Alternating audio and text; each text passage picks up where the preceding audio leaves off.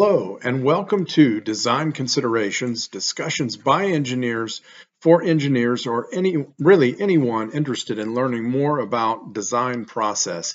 My name is Ed Bray, and I will be your host for today's discussion in our capacitor series titled Capacitor Basics.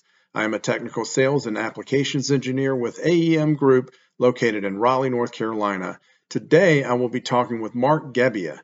Mark has been focused on capacitor technologies for over 38 years. He has held positions in quality and engineering with companies such as Plastic Capacitors, Illinois Capacitor, and Cornell Dubilier. For the past four years, Mark has served as the Applications Engineering Manager at, with Nichicon Americas. Mark's alma mater is Midwest College of Engineering, where he holds a bachelor's degree in electrical engineering. Hi, Mark. Thank you for taking time today to help us understand more about capacitor basics and what we need to keep in mind when approaching capacitors in our designs. Thank you, Ed. It's a pleasure to discuss capacitors with you. Every electronic circuit requires a capacitor, so what should we be thinking about when deciding what capacitor to use in our designs? There are multiple factors in determining which type of capacitor to use.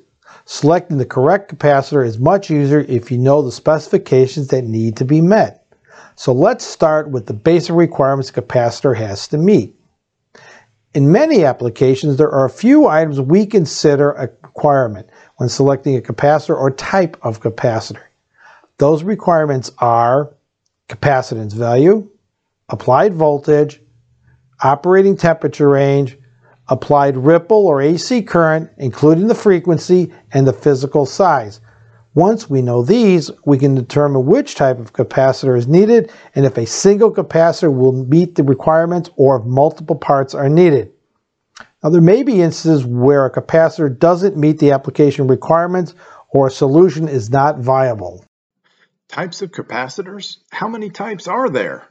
Capacitors are made out of several different materials, we call them dielectrics, and these materials give the capacitor types their names. Each material or dielectric has characteristics to meet a variety of requirements. Today's most common dielectric materials are ceramic, aluminum, tantalum, carbon, polyester, and polypropylene. To make things more interesting and complex, several types of capacitors have subtypes or families such as polymers, hybrids, metallized film, film foil, and impregnated constructions, to name a few. Now, I know this is starting to sound confusing, but it's really not. That's because not every subtype is available in, to every dielectric. Many are related to the specific dielectric materials. For instance, metallized film, film foil, and impregnated constructions are available only in film capacitors. Polymers and hybrids are subtypes for aluminum and tantalum capacitors. Each of the construction or subtypes gives capacitors more variety and expanded characteristics. So let's go over the different construction styles. Film foil means the film and the conductive metal foils are separate layers. These parts have the highest ripple currents but can fail as a short. Film foil is an older technology limited to inexpensive bypass caps and power film capacitor applications. Metallized film is the most common type of construction available today. The metallized film is where the conductive layer or foil is deposited onto the surface of the film. Metallization gives the capacitor the ability to self-heal or repair itself. It can reduce the size, but other characteristics may not be as good as film foil capacitor. The failure mode is normally an open circuit. Impregnated film is very simple. It means that an impregnant is added to the capacitor for improved voltage withstanding, improved characteristics, and thermal dissipation. Nichicon does not make this type of capacitor. Mark, I think you skipped a couple polymers and hybrids. What's up with those dielectrics? Good catch, Ed. Hybrid capacitors have a solid and liquid electrolyte, but polymers are not a dielectric. They have a solid material replacement for liquid electrolytes. The ripple current and ESR values are significantly improved by replacing the liquid electrolyte with a polymer material.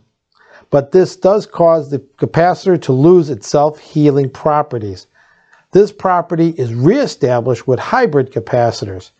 The addition of a liquid electrolyte reestablishes the self-healing property while maintaining most of the improvements gained with polymers. Once you've determined the capacitance and construction needed, you still need to decide what lead style you want.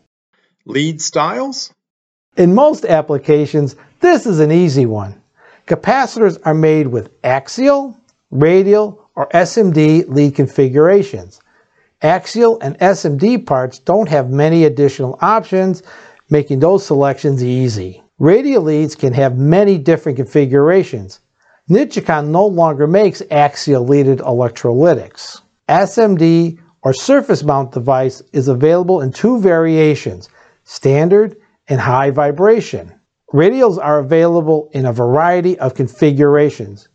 For electrolytic types, you can choose standard radial lead, snap-in lead, or screw terminal. The standard lead configuration is available in loose or taped versions. Knowing the electrical requirements and the size requirements determine the lead style that is needed. Let me clarify the different radial lead styles. Standard radial leads are round lead wires that can be straight or formed to meet specific PCB mounting requirements. We tend to call these long leaded parts. These parts are easily wave, selective, or hand soldered. Snap-in parts snap onto the circuit boards, as the name suggests. Generally, snap-in parts are placed on the board manually or robotically. Like leaded parts, snap-ins can be soldered the same way long lead parts are soldered. Screw terminal parts are typically attached directly to bus bars or connected by cables with bolts. These are also the physically largest electrolytic capacitors. At Nichicon, the selection of film capacitors is very simple. We sell axial or radiated. The Echo by Nichicon brand of capacitors is slightly more complex. Like Nichicon films, Echo by Nichicon offers axial and radial leaded parts with either straight or lug leads. The difference with Echo by Nichicon is mainly in the radial parts. They can be supplied with multiple leads or lugs. Axials are either leaded or have a single lug style. This sounds like selecting a capacitor is a very complex process. Yes, it sounds complex, but it isn't.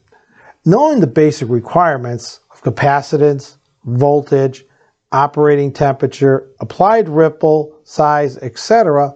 will narrow down the types of capacitors to be considered. For example, if the capacitance is 1000 microfarads, you've eliminated ceramic and most films you're left with tantalum or aluminum electrolytics. Now all you have to determine is the lead style. If you know the size or soldering method to be used, helps narrow down things even further. If reflow soldering is going to be used, then you need to select an SMD part. Note, radial parts cannot be reflowed. If wave soldering or selective soldering is used, they can use radial or snap-in lead styles. Now you might not have all the basic requirements needed to select the correct capacitor.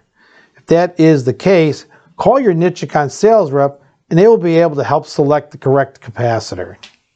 What happens when there isn't a part that meets the requirements given? That's a great question because it does happen. Now it's time to ask additional questions and compromise may need to be made in the design. A different size part may be needed, or a bank of parts may be needed.